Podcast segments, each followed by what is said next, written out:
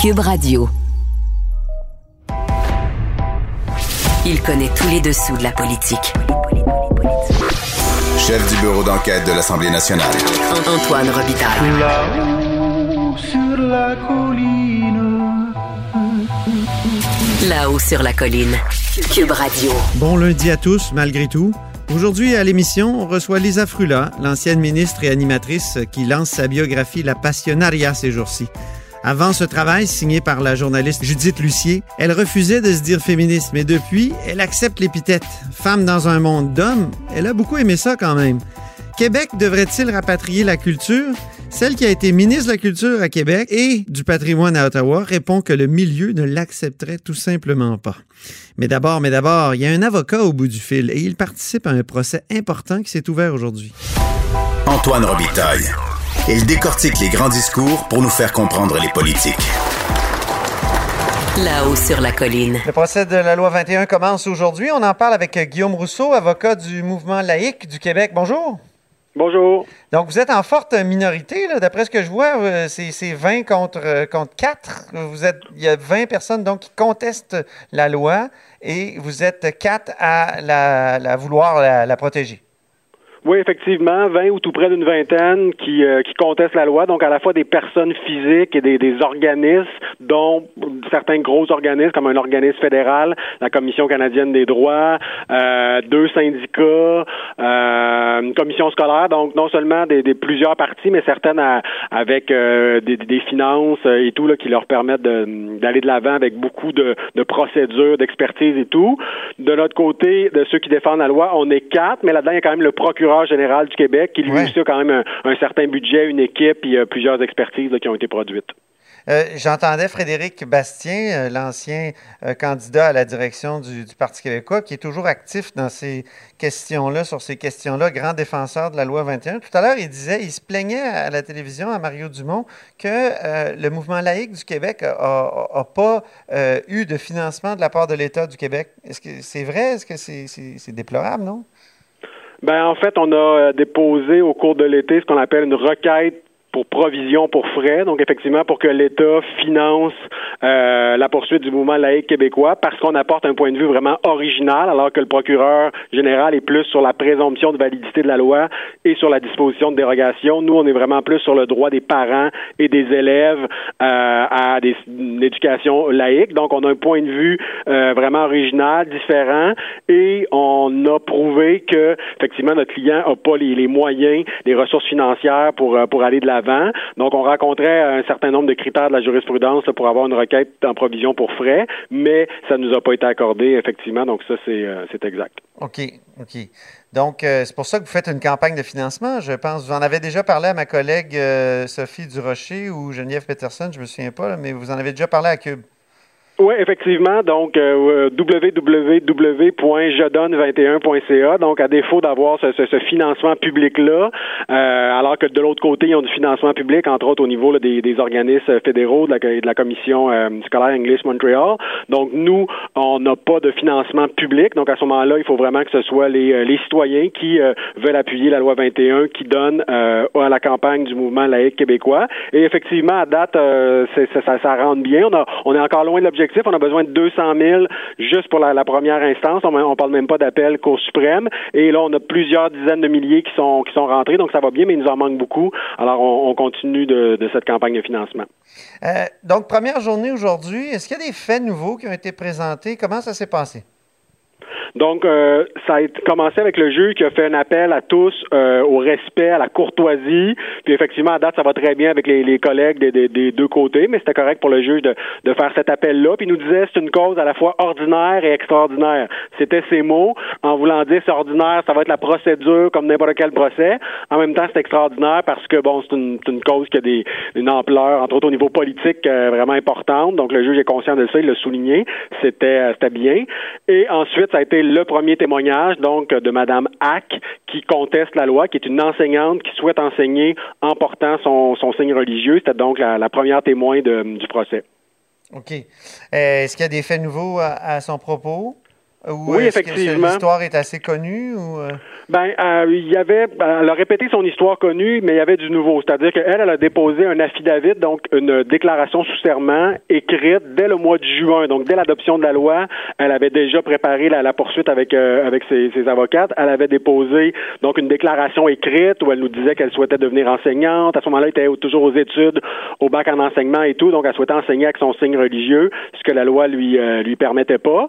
Et là, aujourd'hui, elle nous a raconté ça, mais fait nouveau, c'est que maintenant, elle a terminé son, euh, ses études en, au bac en enseignement et maintenant, elle est enseignante dans une école privée, donc où la loi 21 n'interdit pas le port de signes religieux par, euh, par des enseignants. Alors, euh, ça, c'était nouveau ce matin. On a appris qu'une des principales plaignantes qui disait que la loi la restreignait dans, dans sa liberté de religion, on apprend que finalement, la loi avait quand même préservé une espèce de d'espace où il était possible pour elle d'enseigner avec son signe religieux, soit l'école privée. Alors, euh, c'est ce qu'elle est venue raconter. OK. Euh, puis, euh, qu'est-ce que vous faites valoir, vous, pour protéger la loi par rapport à, l'autre partie? Résumez-nous un peu les, les positions, les deux positions. Oui, donc il y a vraiment plusieurs questions. Il y en a, je vous dirais, des dizaines. Là, vraiment, l'autre côté, sont très, très imaginatifs pour euh, ils, vont dire par exemple que c'est une que tout ce qui est les relations entre l'État et les religions, c'est de compétence fédérale parce que c'est du droit criminel. Donc le Québec pourrait rien faire là-dessus. Donc il y a un débat de partage des compétences. Ah, Ça, on va pas euh, ouais, on, mais nous on va pas là-dessus mouvement laïque parce que le procureur général vraiment sont très très bien équipés sur des débats de partage des, des compétences et ça concerne l'État avant peut-être la société civile. Donc on les laisse aller là-dessus. Donc il y a plein d'arguments comme ça, l'acte de Québec qui nous ressortent. Bon, il y a, il y a toutes sortes de, de, de, choses comme ça. Puis le procureur général répond à tout ça. Nous, mouvement laïque, on va essentiellement sur deux choses. La disposition de dérogation, même si... Ça, c'est la fameuse clause non-obstant, comme on le dit en, Exactement, en jargon populaire. Tout à fait. Donc, clause non-obstant, clause dérogatoire, a plusieurs noms. Je pense qu'en bon français, on doit, dire disposition de dérogation. Oui, c'est ça. Euh, et, donc, le procureur général va là-dessus et a un, argumentaire solide. On arrive, nous, avec un certain nombre de compléments, parce que moi, bon, ça, ça donne que dans ma dans mon autre vie comme chercheur en droit, j'ai fait beaucoup de recherches à la disposition de dérogation, donc je suis en mesure de d'arriver Oui, c'est vous qui avez démontré que ça avait été utilisé, même par le gouvernement Couillard. Là. Il savait même pas qu'il l'utilisait, puis il appelait ça une bombe atomique. Et il l'avait fait sauter euh, lui-même à cinq reprises. Donc, effectivement, j'avais sorti ça dans des, dans des travaux de recherche. Et bon, ça a été utilisé, ça a été cité là, au moment de, l'adoption de la loi. Donc, étant un peu spécialiste de la disposition de dérogation, on va arriver euh, donc au nom de mon client avec des, un complément d'argument pour le procureur général euh, par rapport à par rapport à ça. En fait, ce plaide, c'est que c'est entre autres, c'est que c'est très, très important comme compromis historique. Donc, il n'y aurait jamais eu de charte canadienne s'il n'y avait pas eu ce compromis-là entre les provinces, autres que le Québec et le fédéral. Et donc, un juge ne peut pas mettre ça de côté comme si c'était un petit euh, détail technique de la Constitution. Non, non, c'est aussi important. il y a une analogie à faire entre avec l'article 133 de la Constitution, le bilinguisme judiciaire, législatif, parlementaire, où euh, les tribunaux ont jugé que c'était tellement important comme compromis en 1867 qu'on ne pouvait pas le mettre de côté par interprétation jurisprudentielle. Donc, bref. L'argument de ceux qui sont contre l'utilisation de la disposition de dérogation ici, ils disent que euh, l'article 28 qui garantit l'égalité des deux sexes euh, s'applique indépendamment des autres dispositions de la présente, euh, charte. Or, l'article 33 est une autre disposition de la présente charte. Donc, est-ce que l'article 28 pourrait contourner l'article 33 puis dire euh, non, non, l'article 28 est plus important? C'est ce qu'il plaide, mais ça tient pas la route parce que pour que ça tienne la route, il faudrait que 28 soit un droit autonome, indépendant.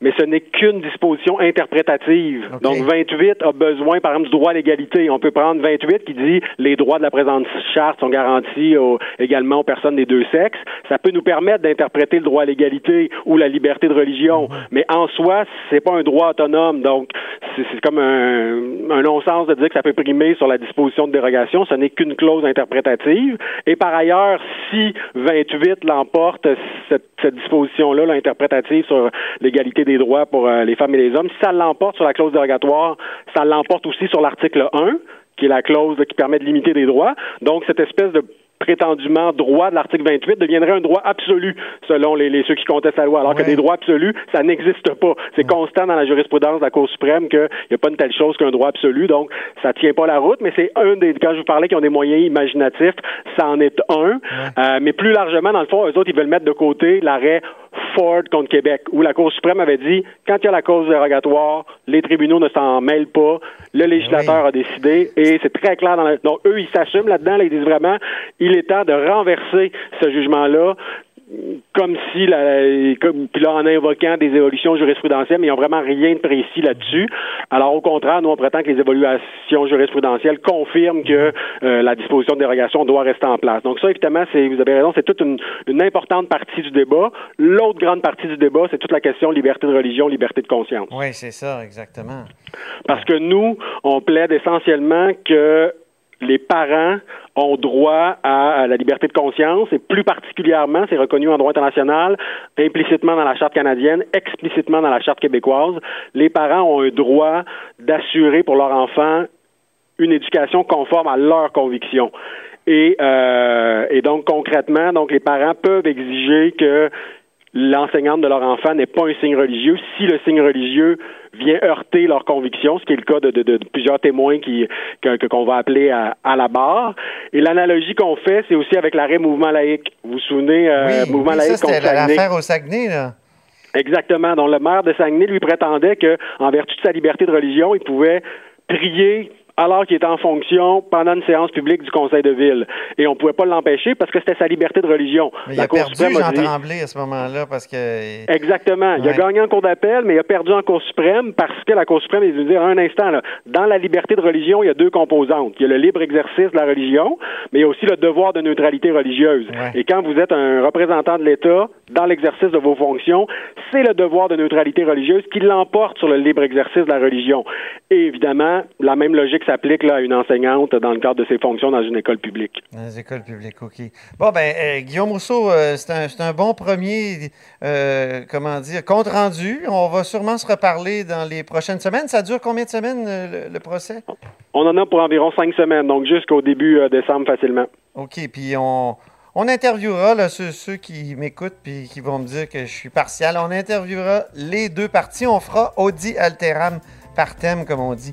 Merci beaucoup, Guillaume Rousseau. Merci à vous. Qui est avocat du mouvement laïque du Québec. Vous êtes à l'écoute de là-haut sur la colline.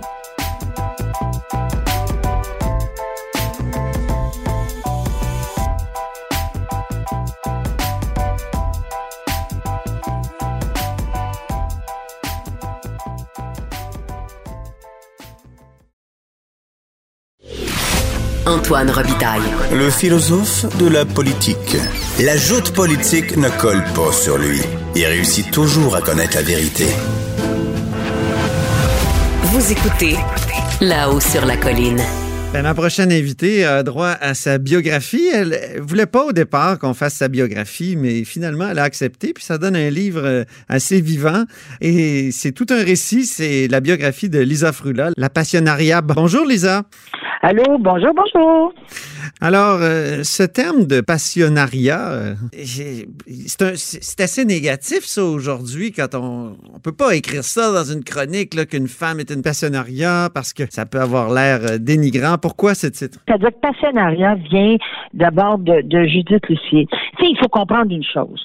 Moi, c'est Judith qui m'a fait réaliser ça, et c'est pour ça qu'elle a insisté ils ont vraiment incité Judith et Flammarion pour que j'accepte qu'elle fasse la biographie. Et c'est sa première d'ailleurs. Judith, elle est recherchée chez les journalistes aussi. Alors, c'est pas une biographe euh, de nature, on le voit d'après le livre. Là. Elle écrit ça comme un roman. Maintenant, une, fois que j'ai dit ça, c'est que moi, j'ai traversé hein, toutes les périodes. J'ai pas choisi la date de ma naissance, mal, malheureusement, là, mais j'ai traversé, malheureusement, parce que je l'aurais choisi en 90, mais j'ai traversé les différentes périodes et c'est toute l'évolution des femmes à travers cette période. Ben oui, On commence les années 50, 60, 70, bon. Alors, c'est l'évolution des femmes, puis Judith trouvait ça important que ça s'inscrive dans euh, une mémoire, là, tu sais. Oui, oui. Donc, euh, elle dit même pour nous autres, parce qu'elle peut être ma fille, Judith, elle est dans la jeune trentaine, elle a dit même pour nous autres, pour moi, c'est important. Mais ce qu'on a réalisé, c'est que moi, ma carrière, ça a été une carrière féministe. Mais on brandissait pas, là. C'était féministe dans mes sans, actions. féministe sans le dire, féministe sans le savoir, presque. C'est ça que Ben, je comprends. C'est-à-dire dans l'action. Ouais. Féministe dans l'action. Première au sport, première euh, journaliste au sport, première euh, euh, en médias électroniques, première journaliste, euh, pa- c'est-à-dire première directrice marketing en Amérique du Nord de la Basse et la première directrice de CKC qui, la plus, qui était la plus importante station de radio Ben oui. francophone au Canada. Tu sais, donc, c'était vraiment ça. Maintenant, je le faisais pas parce que je suis féministe et puis tout ça, mais j'ai ouvert des portes pareilles. Donc, Je pense que vous acceptiez même pas le terme à l'époque? Ben, à l'époque, le féminisme était négatif. Hein? Ouais. Dans les années 70 et 80, on oublie ça. Mais il y a eu un petit peu de, de dérapage. On voulait pas s'associer à ces féministes de l'époque qui étaient des féministes vraiment enragés. On haït les hommes. Moi, j'adore les hommes. Fait que je n'irais pas m'associer à ça. Par contre, ma carrière en est une féministe. J'ai ouvert des portes. Ben oui. Alors, elle. Mais vous vous en êtes rendu compte, vous avez pris conscience de ça, on dirait, grâce à la biographe Judith Lucier. Exactement. Oui. Exactement. Toutes les années plus tard, Judith, elle, aujourd'hui, les, les filles sont féministes, mais d'une façon, je dirais, beaucoup plus redéfinie puis plus plus douce euh, qu'à l'époque, plus inclusive. Alors, Judith, qui est une féministe, a fait, ben oui, mais c'est elle qui m'a à son âge, qui, qui, qui, qui finalement, en regardant ça, puis en interviewant aussi. Moi, j'avais dit à Judith, Judith, la mémoire est une faculté qui oublie, s'il te plaît, ce que je te dis, parce qu'on a fait aussi les années politiques et tout. Ve- documente-le, ma vie a été une vie publique. Alors, tout est documenté. Pas de secret, moi, là. Alors, va documenter ça. Pourquoi vous vouliez Fais-le. pas, Lisa, euh, une biographie au départ? Ben, parce que je moi, je suis dans le futur. Je suis pas dans le passé, Antoine. Fait que je me dis, oh, regarde-moi, là, je suis déjà, là, après la pandémie, j'ai été renommée pour cinq ans, ça sera pas suffisant. Je sais que la pandémie me fait perdre deux ans, donc ça sera pas cinq ans, ça va être sept. Tu sais, c'est, je suis, je suis toujours un cours en avant. Fait que de regarder en arrière, pour moi, je, je- c'est pas, c'est pas dans ma nature. Oui. Fait que c'est pour ça que quand Judith a fait, ben, ça va-tu intéresser quelqu'un? Tu sais, dans le fond. Là, c'est eux qui m'ont dit, ben voyons, franchement. Alors, euh, et puis finalement, ça a été un exercice qui a été euh, positif, même positif pour moi. C'est, c'est, c'est, Ça a été comme une psychanalyse ou quoi? Ben, quasiment, tu sais. Hein? Quasiment. C'est très particulier de voir ta vie interprétée par quelqu'un d'autre. Je lui ai prêté ma vie, puis j'ai fait une biographie qui est autorisée non censurée. Fait que, ah oui, ma vie, puis Mhm. part avec. Au début, c'était avant la pandémie, elle devait me suivre. Et là, pandémie oblige, Ben oui. ça a été beaucoup plus une introspection. Mais elle a appelé, euh, elle a appelé, euh, j'ai donné quelques noms, de ces quelques noms, elle a fait un travail de recherchiste, eh ben, elle est recherchiste de toute façon, puis journaliste, elle a fait un travail de recherchiste formidable. Ça a été euh, le 25, c'est le 25e anniversaire là, du référendum, de la campagne référendaire et tout ça. Mm. Le Love-In, vous étiez une des, euh, des, des principales euh, têtes de, de proue que de- du, du Love-In. C'est du référendum. hein. Eh oui, ben oui. Alors, on le découvre dans le livre et on, s'en- on se le rappelle au moins. Mais le Love-In, est-ce que vous, euh, vous regrettez d'avoir participé à cette Pas opération-là? du tout. Non? Ben, non, ça veut dire que pas du tout en ce sens. Parce qu'il y a comme eu de la. On comprend qu'il y a eu de la malversation, qu'il y a eu des dépenses Oui, mais euh, c'est après vraiment en contravention. Oui, mais faites attention, c'est après ça. faut que tu fasses attention.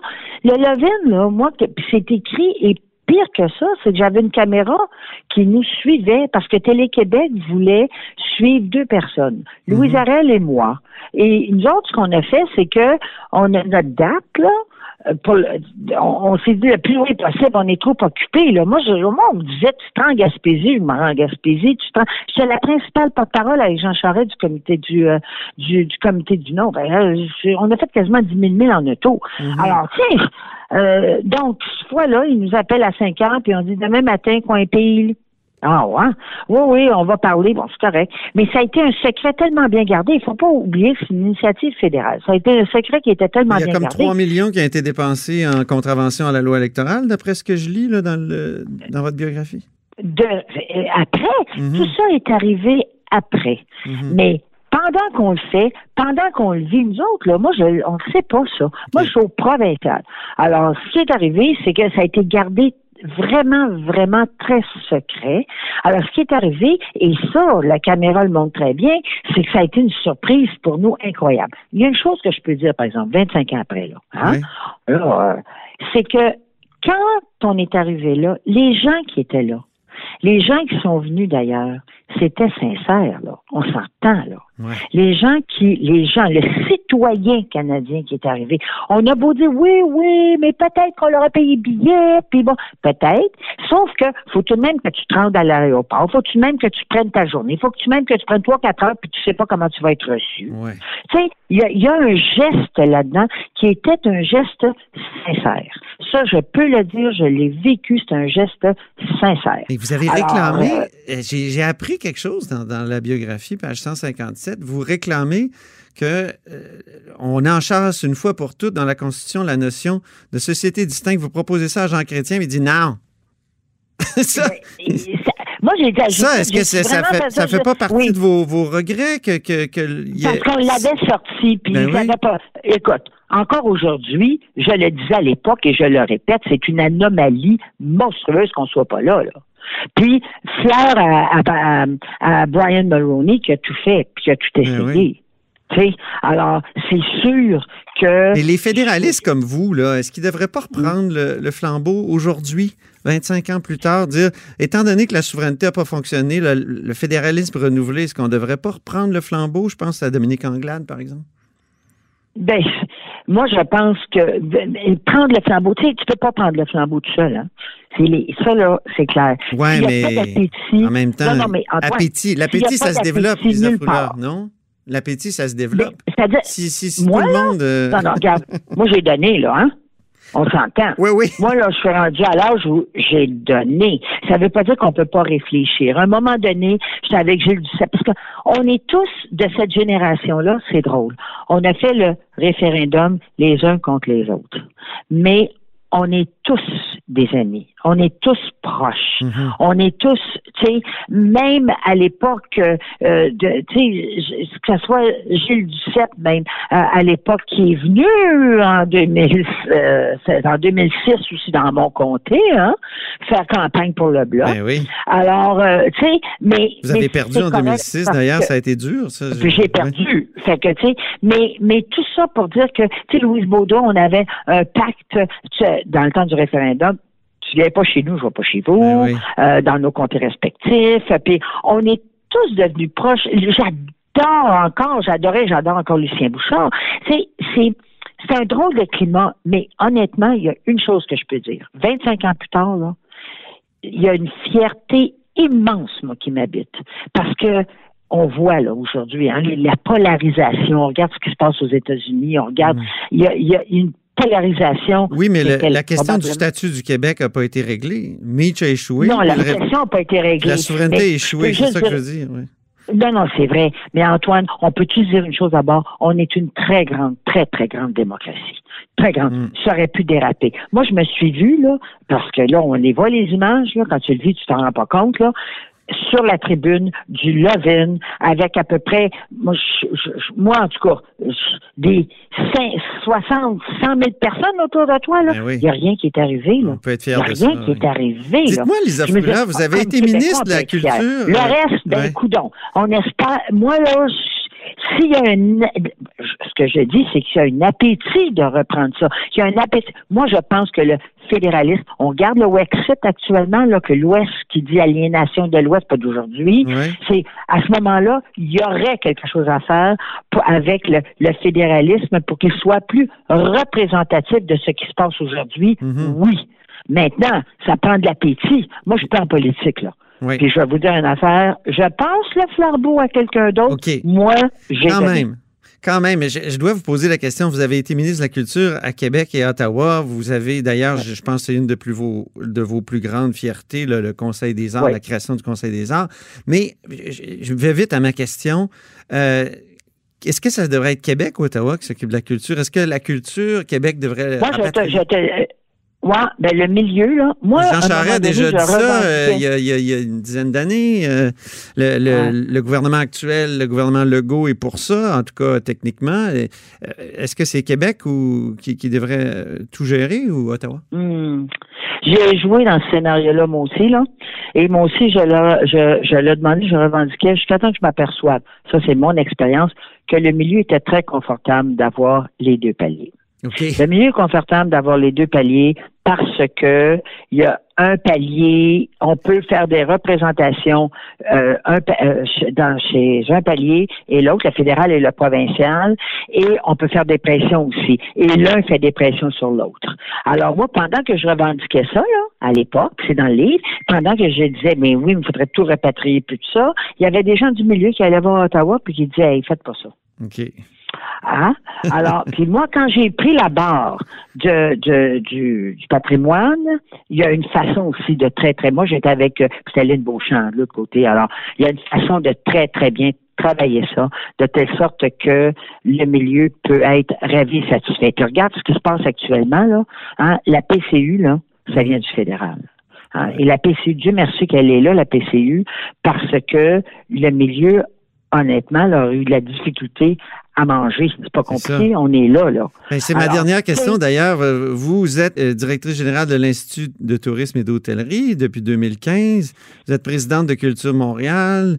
Donc, c'est ça. Les artistes, les restaurants sont vraiment sont bouleversés actuellement par la pandémie. Et c'est vos deux domaines, euh, comment dire, préférés. comment vous vivez ça?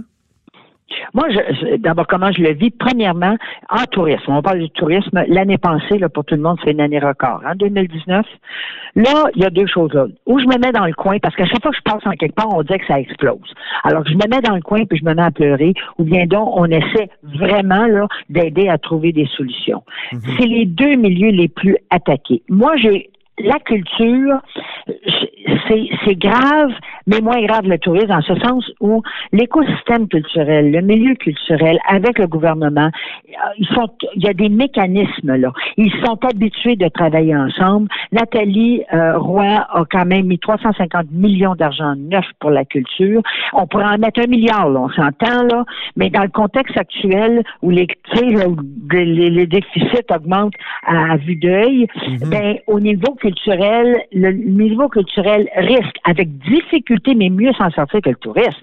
Le tourisme, c'est de l'entreprise privée. Le tourisme n'a pas l'habitude d'être financé par des mécanismes spéciaux. Ah oui. oui, euh, il va y avoir bon euh, l'implication de prêts, mais par des mécanismes spéciaux. Alors le tourisme actuellement, là, on a vu cette semaine, là, les hôteliers, les restaurateurs, qu'est-ce qu'on va ramasser? La seule chose que je dis, c'est que premièrement, je, je, je, fais un appel à la formation pour que les gens, quand on va repartir, parce que ça va repartir, c'est sûr. Alors les gens qui vont, qui, quand ça va repartir, on va avoir une offre encore meilleure parce qu'on est en compétition avec le monde. Mhm. Ça, c'est une chose. Mais deuxièmement, il faut pas déstructurer le milieu, là. Et le danger qu'on vit actuellement, ce qui n'existe pas en culture, mais le danger qu'on vit actuellement, c'est une déstructuration du milieu en ce sens où si les hôtels se vendent à des fonds étrangers et que les fonds étrangers décident de prendre les hôtels et ou de les gérer pour que ça soit des, du 4 étoiles puis du 3 étoiles, que les restaurants deviennent que des restaurants de chaîne, on a besoin des chaînes.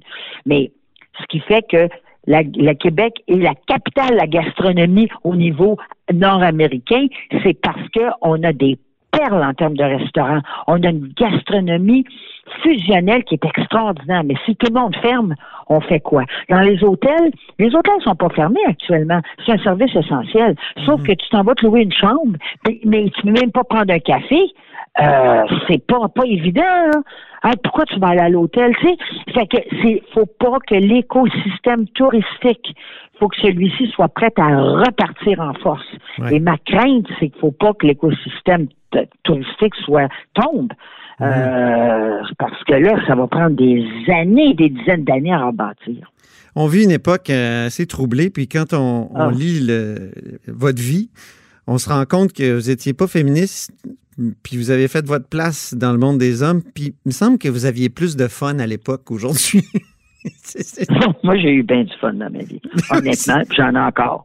J'en ai encore. Malgré tout, malgré les défaites, malgré ça n'a pas été quand même un champ de rose tout le temps, là, tu sais. Mais ce qui est important, c'est d'avoir du plaisir. Moi, comme femme dans un monde d'hommes, j'ai pas vécu rien, j'ai pas vécu. J'essaie de me rappeler, quand ils sont arrivés avec le MeToo, j'essaie de me rappeler hein, des situations que je n'ai pas été capable de contrôler. Et honnêtement, avec sincérité, j'en ai pas une. Et moi, c'est sûr, je l'ai dit, j'aime ça, j'aime les hommes, c'est vrai, j'aime le milieu masculin, c'est vrai, puis tout ce qui m'est arrivé, euh, moi, en tout cas, je l'ai contrôlé. Mais d'un côté, on était aussi, tu sais, on avait une mentalité peut-être un peu, peu différente, tu sais. On se disait, tasse-toi, puis on fonce. Moi, dans le fond, c'est ça ma vie, hein. Le temps, c'est vous, là. Vous faites dire ce que vous voulez, de traiter diva, de ci, de princesse, puis tout ça. Ben oui, je suis tout ça. Maintenant, tassez-vous, on fonce. Fait que quand quelqu'un me disait, oh, t'es belle, puis la robe est sexy, ben oui, c'est correct. Bon, merci, bon, bon, pas sûr, c'est parce qu'il y a d'autres choses. Je prends le compliment. Au revoir. Oui. C'était plus cette attitude-là. Est-ce que c'est encore possible aujourd'hui ou il faut avait un énorme respect. Oui. Mais est-ce que c'est encore possible aujourd'hui ou il faut absolument, euh, finalement, dire ben, MeToo puis euh, se poser en victime? Là. Hmm? Ben, honnêtement, ça dépend. Là. Ah, ça, moi, je ne veux pas minimiser. Je peux pas minimiser. Il y a des vrais cas. Des expériences extrêmement désastreuses et négatives ben que les, les, filles ont vécues. Là. Je ne peux pas minimiser. Puis peut-être qu'il y avait un, plus grand respect dans mon temps. Tu sais, pas des farces. Chez la BAT, j'étais seule avec 190 représentants, gars de promotion, gars de marketing, et je ne me souviens pas d'aucun geste irrespectueux. J'étais journaliste au sport. Pas des farces. La première, je me promenais été à Boston pour la Coupe Stanley. J'étais toute seule. Je ne me souviens pas d'aucun Est-ce qu'il y a eu des, des, des, des, des commentaires pour ça? Oui, mais ça, on s'en formalisait pas. Mais aucun geste. C'est le geste qui compte. Alors, je peux pas minimiser ça. Je ne peux pas minimiser ça. Peut-être que j'avais un caractère masculin. Les gars qui m'ont invité à rentrer dans la, c'est Serge Savard, puis ça, à m'inviter dans la, dans la salle des, euh, dans, dans, le vestiaire des. Euh, oui, vous êtes la première. là, vous, êtes, oui, vous avez même inspiré euh, Régent Tremblay pour Linda Hébert. Oui, c'est le personnage ouais, mais Moi, je me suis, mais, mais Antoine, j'ai attendu qu'on m'invite là. J'ai pas fait de même, mais c'est parce que moi aussi, je vais avoir ce privilège. Non. J'ai attendu qu'on m'invite, mais quand on m'a invité, ils n'ont pas changé de comportement, eux autres, là. Ils ont mhm. fait comme si c'était, comme si c'était, faisait partie de la gang. Fait que, je sais pas, c'est peut-être la personnalité, c'est peut-être le caractère, c'est peut-être, bon. Mhm. Mais j'ai pas, euh, je peux pas dire, mais je ne peux pas minimiser minimiser les expériences Ben négatives que les jeunes d'aujourd'hui vivent. Ça, je peux pas minimiser. Mon cœur est avec eux. Merci beaucoup, Lisa Frula. Ça fait plaisir, Antoine, n'importe Alors, quand. euh, et je renvoie en terminant à la biographie de Judith Lucier, Lisa Frula, La Passionaria. C'est publié chez Flammarion. Merci.